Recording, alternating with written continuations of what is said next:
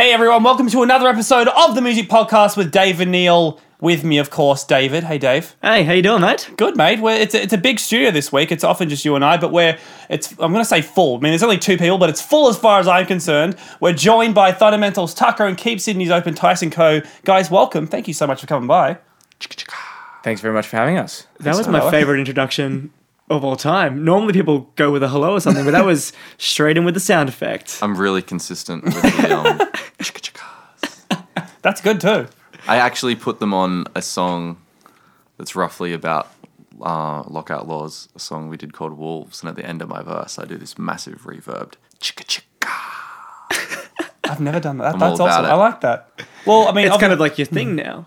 It's kind of like It's becoming your Kanye's thing. ah, my thing. Yeah, like, it's like Well, it's reminiscent of Yello, you know. Oh yeah. Oh, that's where it's Boom, from. chicka, chicka. And, Yeah. but then Yeah. it's also reminiscent of Ferris- Spice Girls, Zigga Zigga. damn. See, my mo- favorite movie was um, or is Spice Fer- World. Ferris Oh, Bueller's Day Off, and Yeah. and the theme song was the oh yeah. oh, it's a classic. It's so good. Try to watch it every year. it's like a little little treat to yourself. Yeah, A little Ferris Bueller treat. yeah. How to be how to be a human that w- works his own stuff out and breaks all the rules, and it's all good. I like that. I, I like his character. I love I love how like most people watch that movie like oh it's like it's a fun movie there's a, a big dance in the street there's a parade someone drives a car out a window you're like that's the life journey Yeah. that I want that's I really respect him as a human I, Well, like, yeah, he jigged school. He stuffed up everything, and then kind of got away with it all as well. It's, it's A lot kind of of like what real movie. life is can be like. yeah Well, guys, there's no secret why you're here. Obviously, you're here to promote uh, Keep Sydney Open's, I want to say, inaugural multi-venue festival. Meet me in the cross. It's happening uh, Saturday, 1st of July. Tyson, talk me through it, man. I mean, Keep Sydney Open have had a couple of really successful rallies, turning out, what, 20,000 people. Why, why festivals now?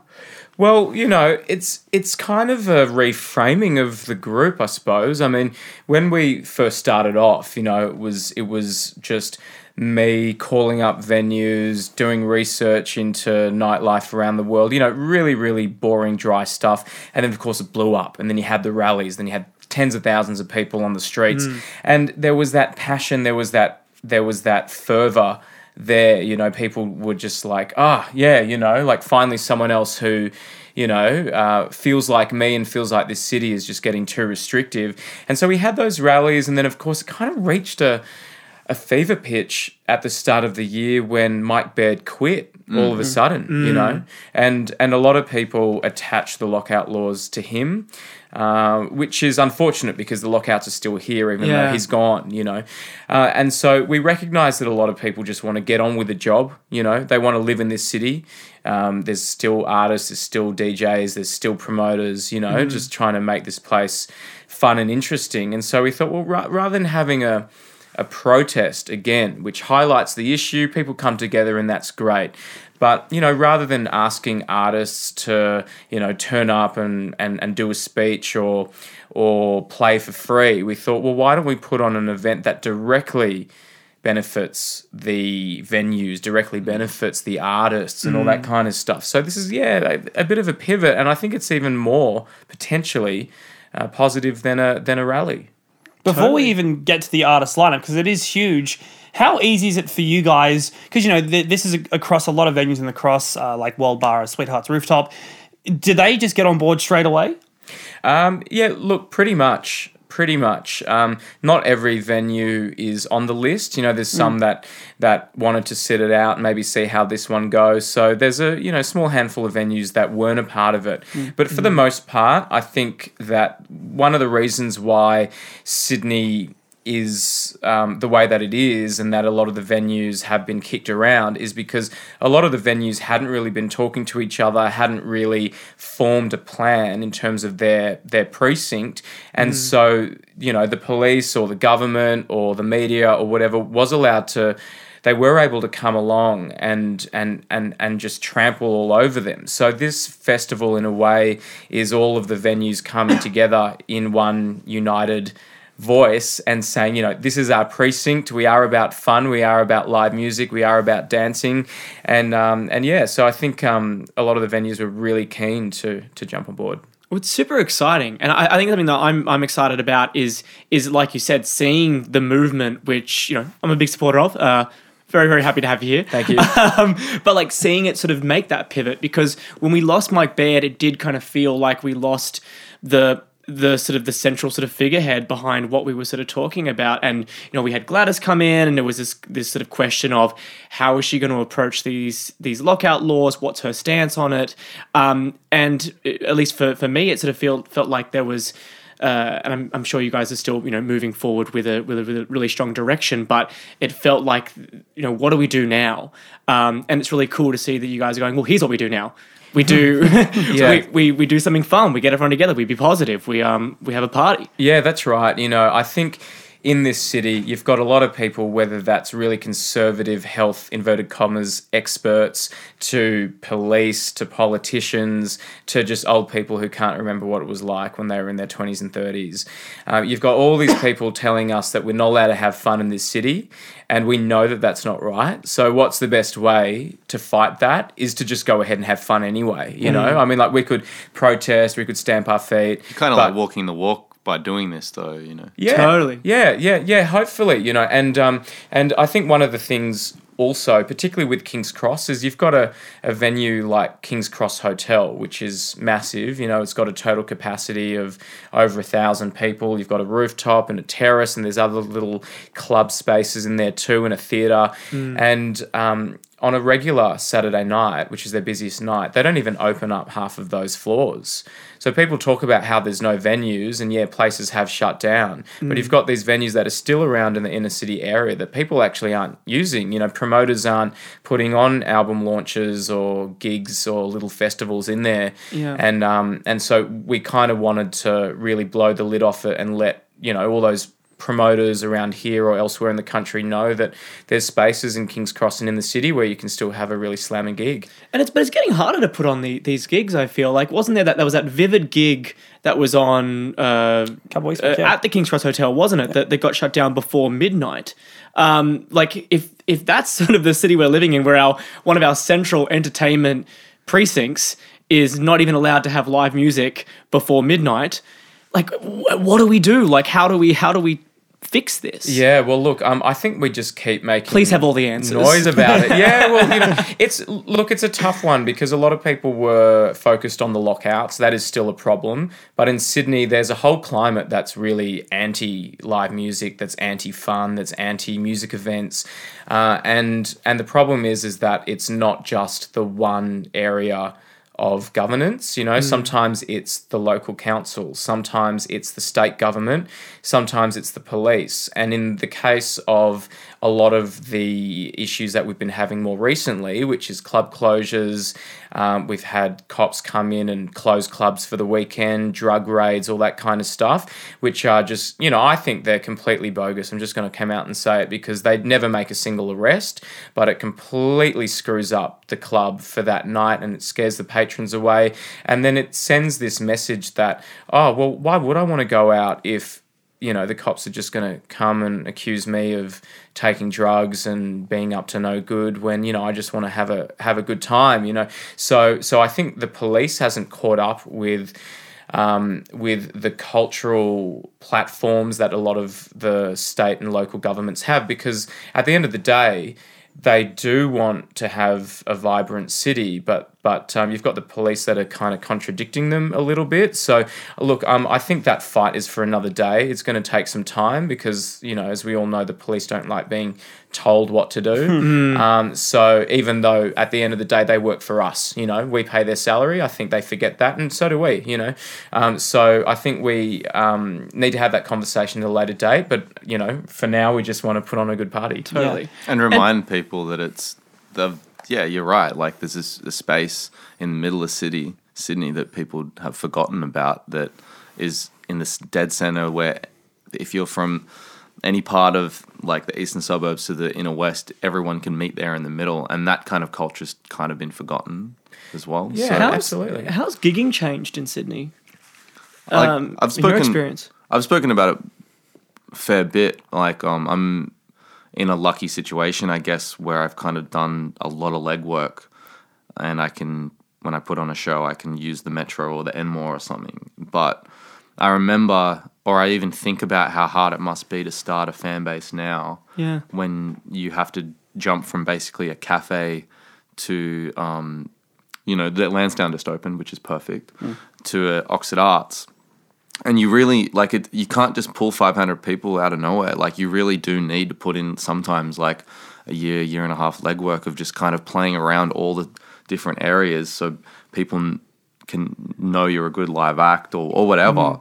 Um, I'd, I'd be terrified to tell you the truth. It's like really Yeah. hard for. It seems really hard for a scene to kind of like blow up like things used to happen in Sydney since this kind of oppression of uh, or, or all these like venues closing. Because when you look back at your journey and the journey of your band, um, can you see that same journey happening in the same way it happened for you guys for an artist today? Not in no, it's totally different. Like um I we I, we literally when we first put on headline shows, they were at 50, 100, 200, 300, 500 capacities and they were calculated like okay, our friends are going to need to come to this these first couple and then after that we're on our own and we're going to have to have real fans and it's just like that step by step thing you do as an as an act is like, you know, working on improving your gains and, and going, oh, we could have done this a little bit better or whatever. But after a while, you realize in each region, like, what kind of numbers you can pull. And, Yeah. and right now, like, unless you're one in a million that drop a viral track that goes really well, and for the next three to six months, you're like buzzing, um, most people on a local level have to have ground roots connections with the community, the music community around them. Yeah. And right now, it just feels really like fragmented. Um, and you know, I think the worst thing possible for the government, what's happened is, is that a lot of it's gone underground in warehouses, where it's like that's they don't want that. That's like an unsafe environment. They could have had it in a, in venues that that can be like health and sa- safety regulated, and Yeah. you, and you can have proper sound systems and professionals mixing the stuff. People stop making money when it goes underground. At least uh, the people they want to be making money, the people.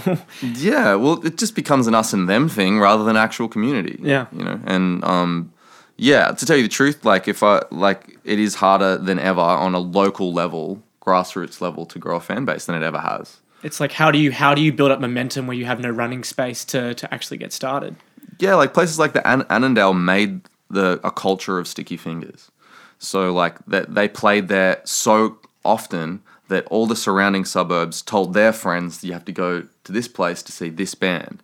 And that's a scene and it's really hard it's really hard to cultivate that when you haven't got iconic um, venues that can that can really foster that um, yeah community and and particular it, it takes about you know three to four bands to make this scene happen and they explode. And it happened to us in the blue mountains. There was like hermitude Thundamentals and a bunch of other hip-hop acts that were around for like two years. And through that we were able to build like a really solid following. And uh, the venue that we were playing at was the same one and was consistent. Yeah. and um, when when things are so like there's so much under turbulence with venues, they you can't get that club night like uh, a pur- purple sneakers at the Abercrombie, for instance, where you where people can get really familiar with that DJ or that act, um, because you know basically promoters are jumping around a lot because they don't know where to, you know, put on their event. One of the things I hear a lot from people, uh, and again, generally friends' parents, when I argue about lockouts with them, one of the first things they say is, "Well, why does it matter for bands anyway? They're not they're not playing gigs at twelve thirty anyway." What do you What do you say to that?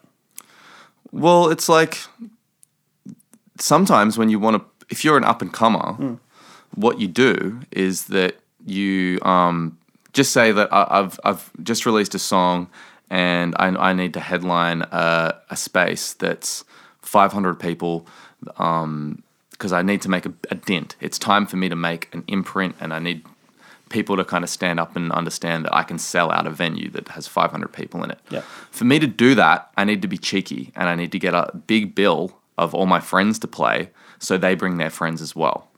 And this is the reality. And so you have a stacked bill. And so by the time I get on, there might may have been like five acts before me. Um, and they're all playing to their friends. And we're actually that's the community. You're sharing an audience then.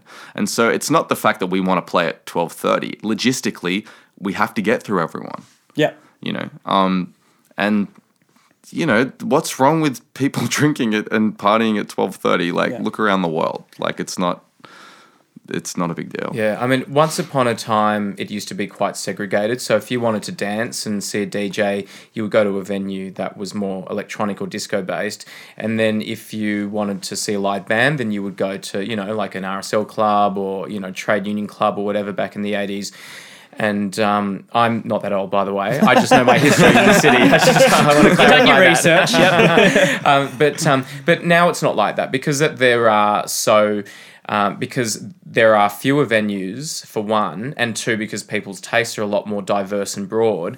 So you will get more than one genre at the one place. Now um, bands, yes, traditionally they play before midnight, but often that that live music program will be subsidized by the DJs and the dance music program after midnight. So it's all one and the same. It's like if a venue can't actually have that roaring late night trade, then they often can't afford to have that earlier live music program, particularly when when people are seeing a band. And this is actually a good thing, I think, when people are seeing a band, they're not drinking as much. So they're just actually engaged with the entertainment that is in front of them on the stage. Uh, and also, you know, people want to have dinner, you know, so that's already like 90 minutes, two hours of the night that where people aren't just guzzling away because they're trying to enjoy their dinner at some of the 500 hyped restaurants around the city, you know, because we all know what food culture in the city is just completely off the Richter. So, you know, it's kind of like, well, something has to give some somewhere, you know, and um, it's that yeah. carry on effect, like you like you sort of said. You know, if, if we aren't having bands in venues at nine o'clock, then restaurants aren't having people in to eat at seven and eight o'clock. And we need to have these big events in order for the rest of the the kind of the the auxiliary community and, and businesses to actually be able to flourish and and to have people coming through. Because if you're not going out, you're not going out anywhere.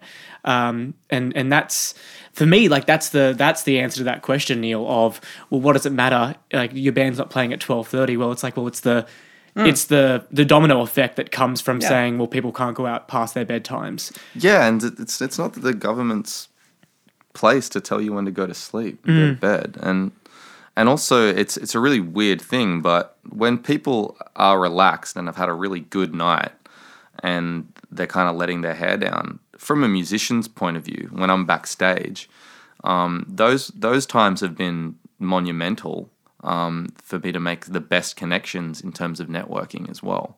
So it's not it's like it's not just like you know we want to we want to rage on through the night. Like heaps of entertainers don't drink at all, but when everyone's had a good time and it's been a successful night and you know you've gone out the front and you've signed your merch and then you're backstage and you're talking to potential agents or managers you know and it's been a successful night you need that extra hour or two to sometimes just get make sure you talk to everyone that came to your show.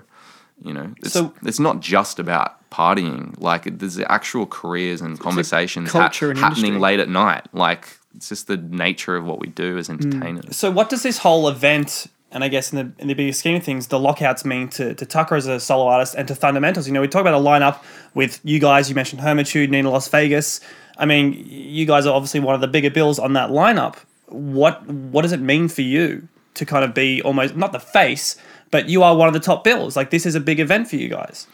I guess it's just walking the walk again. You know, Yeah. like we really support what um, Keep Sydney Open is doing and has done, and we just want to be a voice. Like we don't have any answers, but we definitely want to contribute to, um, you know, the entertainment industry flour- flourishing in, in Sydney, and so to be a part of it and and um, you know show solidarity was really important to us. Do you think we're moving towards um, a point where, you know, a lot of the venues in Cross right now are getting exemptions? You know, there's the Hugo's is reopening under new management in August. They've already got a exemption lockout. Sorry, exemptions to the lockouts. I mean, do you think this is only going to go more and more further across the area?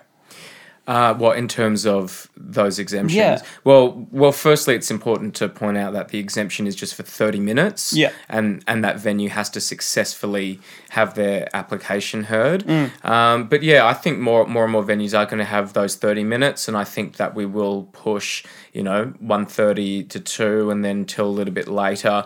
Um, lockouts aren't. Um, lockouts aren't really in any other major city around the world. Like, yes, they have cease of service time, but they don't have the they don't have the the the lockout that precedes it by one hour or ninety minutes or whatever it is. You know, Uh, it, it, it's something which is particularly cruel and particularly Sydney. You know, which is which I think is just um, uh, just woeful.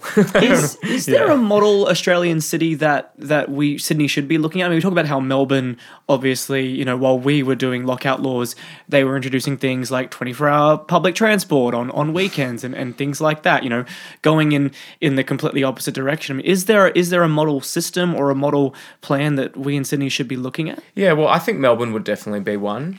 Um, certainly, you know that is part of the city. That is part of the identity of Melbourne. Is that late night culture? Uh, maybe because it's not as pretty, you know, so they have to actually work on the synergy between, you know, the architecture and the bands and the artists and the people and the restaurants and all that kind of stuff, you know. Yep. Whereas here, I think people just kind of go, ah, there's the beach, you know, there's that real sort Sure. of, you know, resting on on those laurels. Um, to those in Melbourne, uh, we weren't throwing shade. Uh, we're just we're complimenting you at the same time. Okay, Yeah, it's a absolutely. lovely city. Please don't send mail. yeah, we're frenemies, I guess. It's a backhanded compliment. Um, yeah, the um, uh, Adelaide as well. Actually, um, Adelaide is a city that has um, increasingly become more liberal to live music and the arts through a lot of legislative change, whether that's things like um, it, they're called agent of change laws, which um, make soundproofing um, mandatory for new developments, and also um, the amount of money that they invest in live music within South Australia as well. So, um, South Australia was one of the places that I think was lagging behind the rest of the cities and um, in Australia, and it's actually become a leader within the country. Um, So it can happen quite Melbourne as well. quickly. Yeah, that's right. You know, but the government has to want to do it, uh, and they have to respect the um, the output of that city in terms of its artists on the world stage. I mean, you know, people are more than happy to you know pat. Uh, a huge act like let's say Flume on the back, you know, when they win Grammys, etc. But then, you know, the government doesn't stop to question, oh, how did that actually happen? You know, I mean, he, he came out of Yeah. the time before the lockouts, you know, and Yeah. and um, you know, um, I remember when he was playing little gigs like at FBI Social and at and, and at the old Good God as well. Um, when you know those rooms are like two hundred people kind of thing, and now he's playing you know fifty thousand people or something. And the thing is, he would have had experiences at that low level that would have inspired him, and there would have been people that he would have talked to that didn't have a direct influence on him being massive, but they but they were all there and like part of the ingredients of what makes an international artist. Those those first couple of years where you don't know if you're going to be able to survive off this or not is totally around those first introductions you have to your crowd and and the type of people running the promoters that you're you're with you know? And so if you're stripped of that you don't have that. And just like great you might have dropped this internet bang I'm, I'm not talking about flume anymore but you might have dropped this internet banger but when you get out there you have no tools and and no no like um kind of knowing or troubleshooting about how to go about it unless you've had one two three years of playing like small intimate gigs and and slowly building up And and this I, I feel is why this is an industry conversation as much as it is a punter's conversation. You know, like Neil and I, we obviously talk about because we're a Sydney-based show. Going out to to the rest of, of the country, we often talk about, oh, you know, should we not talk about keep Sydney open, you know, on this show just because we're, we're talking to, to the wider wider country. And the argument we always kind of land on is but it is this kind of black hole that we have the potential of letting Sydney become in terms of the sort of talent we're generating and, and the opportunities we're creating for new artists and new musicians by these lockout laws that does have this wide sweeping effect on the rest of the country and the music we as a whole as a country are We producing. spoke about. Remember off there, we were talking like you know Hannibal Buress, the U.S. comedian, tweeted about it last year when he was here touring. He was like, "I try to go to a bar, and I couldn't get a fucking drink. Mm. Like, can you imagine? Paul McCartney's coming next year. Hmm. Can you imagine if Paul McCartney gets turned away? Sorry, Sir Paul, where it's it's a whole thing called lockout laws. Like, Sorry. it's hmm. mental. We we just it's embarrassing. I don't want to be the bouncer that tells Paul McCartney Yeah. he can't get a drink. I don't want to be that guy. Yeah. It's a tough gig. Well, I think it's something which is starting to spread that that awareness, that acknowledgement that maybe it's gone too far, and that's the impression. You know, when you talk about is it gonna um, catch on? You know, more venues becoming exempt and maybe even lifting the lockouts, etc., etc. Look, um, I, I- just think that it can't go the opposite way, so it has to move in that direction, and um, and certainly with the help of all the artists and all the media speaking up about it, um, Keep Sydney Open will keep pushing for that because you know I mean like I'm personally not in this to fail you know and I don't Yeah. think anyone is up for failing who's who's a part of this fight. Um, it has to happen. And yeah look um, I think that is the sense that I'm getting is that there are a few select people in government that um, realize that something's wrong, that they cooked it a bit, and that they have to slowly do something about it. And we're actually seeing, okay, maybe not the lockouts themselves, but we're seeing a lot of little bits of legislation and policies around the edges start to shift a bit, which is which is quite positive. We, we talked before about obviously, you know, Mike Baird um, stepping down and, and how that kind of changed the, I guess, the focus or the dynamic of the kind of the movement and the conversation. Have has uh, Gladys come out with a, a firm position? What do we know about where she stands? What do we know about the direction she wants to take things? How much she's listening? How much she's not listening? Where are we? Okay, so when she first became premier, she had mentioned the lockouts because I think, you know, being the new kid in school, essentially, mm. she pretty much had to comment on everything, in, in particular, a lot of the, the legacy policies that Mike Baird had left behind. And so on the lockouts, she'd said, oh, well, mums and dads are worried about their kids, you know, as if, you know, someone like me who's 35 years old, whose parents live in Melbourne, like, Yeah. my parents love me, but they don't give a shit how, how late I go Yeah, out, yeah. you know what I it was a very like not inner city thing to say. Hey, she was talking about a lot of people that live out in like the outer outer west, like suburbs out, mm. and how they're the parents of eighteen year olds would feel when they come in and party on a weekend. Totally disregarding the millions of people that live in the city. The that- vast majority. the vast majority you know so it's like fair enough you, you like you were saying it's like she's telling us to go to bed and we're Yeah, look, it's really folksy, and you know, I don't even think she wrote those comments. She would have had a staffer that would have penned that and workshopped that. That's how politics works. Um, you know, that rubbed us up the wrong way, but whatever. She said what she Yep. said. Now she hasn't commented about it since, and so the impression that I've got um, is that she pretty much said something about it to pay lip service to it, and then she's dropped the issue. And I don't think she wants to touch it. I think um, you know um, her coming into the next election, which is still quite a way away in 2019. I think she probably wants to focus more on the infrastructure spending and the um, more economics of New South Wales rather than little things like lockouts and council amalgamations and things like that. Um, and I think she is probably deferring the issue to the relevant ministers. And um, and so you know I think that's actually an opportunity because it means that we can deal with them, and it means that there's less political heat around the issue. Sure, because that, that was going to be my next question. Is that is that a challenge for us, for, for us for this movement in that we no longer have someone to politically pressure, or is it an opportunity in that you know there are ministers that are willing to be pragmatic about it and can actually slowly, quietly work with the teams to to change policy? Yeah, look, um, I think it's an opportunity. I think it's good because I realized when when it was all reaching a fever pitch and when Mike Baird was around was that he wasn't going to get rid of the lockouts because it was going to look like another backflip.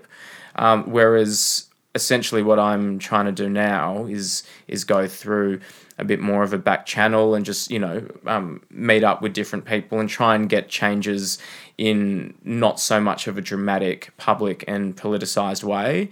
Um, so yeah, I think it, that's a good thing. Um, however, in terms of getting people really passionate behind it, yeah, look, um, I think there's a few things going on there. One is that people are, as I said earlier, um, they're they're sick of complaining. Like they're still sick of the lockouts, but they're but but they also don't really want to go on about it all the time. People want to just live their lives. Um, and two, because there is just so much going on in the world. Of course, you know, American elections at the end of last year, you know, terrorist attacks that, you know, people are, you know, trying to, um, you know, remain kind of optimistic about in terms of the state of the world and all that kind of stuff. Like people are thinking about all the issues going on around them. And then yeah, where's the priority of, of not being able to drink after a certain hour? Yeah. shot after all that. But at, but at the same time, like I feel like um, this is a perfect opportunity to be a community and have a voice, and you know things are only going to um, get worse if you if you let the, let people that don't understand culture n- not hear the voice that needs to be like Yeah, inform them. You know, absolutely. Yeah, because it's the a, way- it's a way broader. Im- like I feel you. I feel like the the uh, people don't want to keep on banging on about this, but at the same time, it's like a perfect opportunity to show solidarity and have have voice as well. And it'd be it'd be awesome if more people kind of had that insight about what Keep Sydney Open's like kind of trying to trying to do. It's not just about this. It's about your liberties are being taken away, and Yeah. this is this is- Absolutely. it's like it's going to be a do- domino effect. Yeah, know, because I feel like when people are actually meeting, coming together, going out, having, you know, um, having conversations, whether that's, you know, maybe um, professionally, like you said earlier, Tuka, or whether that's just people discussing ideas about politics or whatever. I feel like when people are meeting more, when people are um, in each other's faces a bit more, people become more tolerant towards each other, and people can actually form community responses to all of these bigger issues that we're talking about.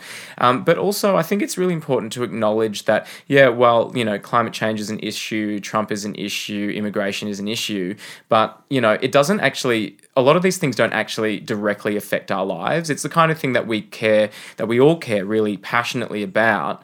But um, but but the things that actually affect our lives happen at a community level. Like they happen at a local level. They happen at a state level.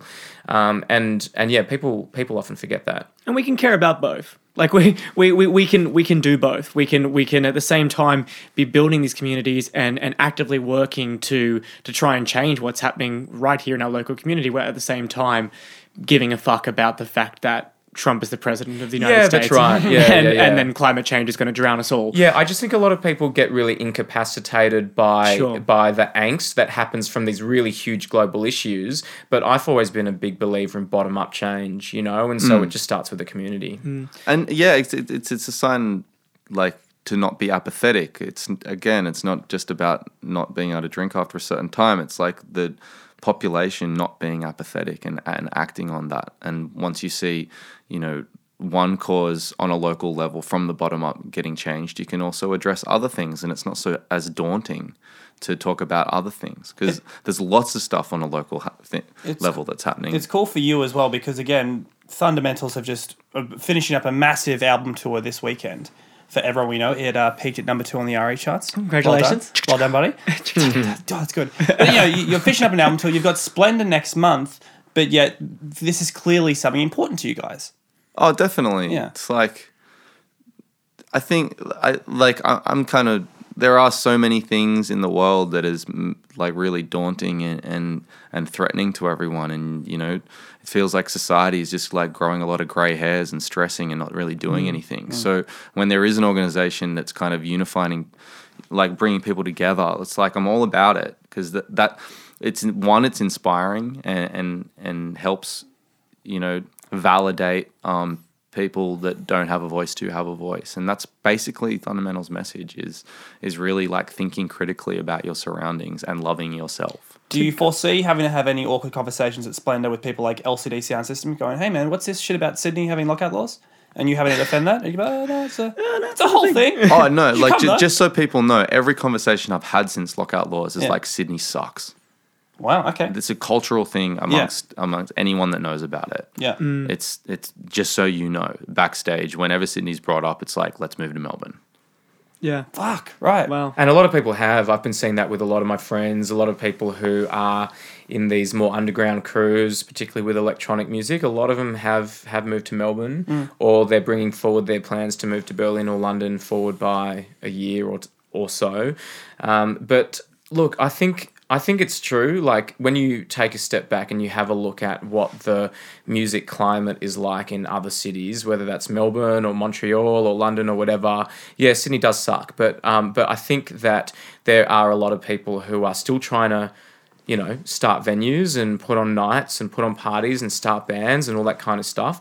And the way that I look at it is that the lockouts are going to go. As I say, I'm not in this to fail. And whether mm. that is in two years' time or five years' time or six months' time, they are going to go. And so I think it's really important for all of us on the ground who all want things to improve to almost live in like a post lockout world to some extent, you know, because it's like because it's use it or lose it. Because if we all Yeah. think that it's shit all the time, Yeah. then it means that like less rooms are going to be booked. There's going to be like you know um, um, gigs aren't going to reach their capacity. People aren't going to make as much money, and it's just going to erode and retreat further and further.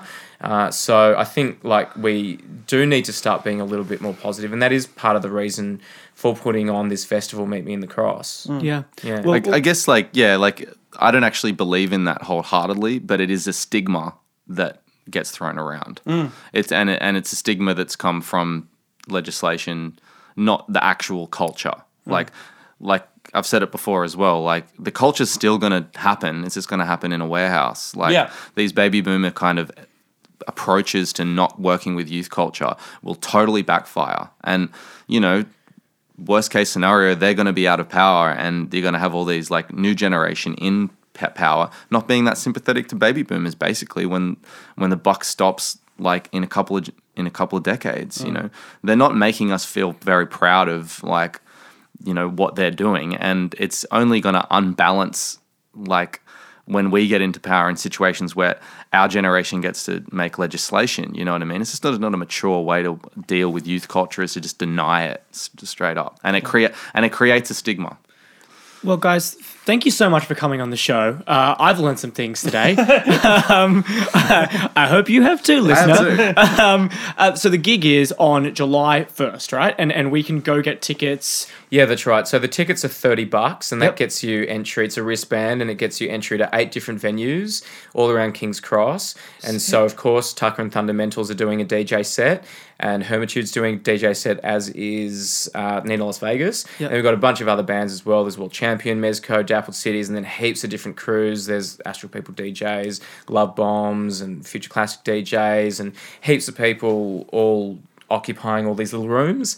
Um, so yeah, thirty bucks through Eventbrite. You can check the Keep Sydney Open Facebook page, and the event page is there too. Um, yeah, Brilliant. first of Jan um, of July. Yeah, Well, hang out. Come see us, guys. Uh, Neil and myself will be there. We'll be partying it up. Uh, it's going to be a fun time. Thanks so much for coming on the show. And best of luck with the gig. Yeah, thank Gonna you. be tight. Cheers. Yeah, had to get it in. Love it.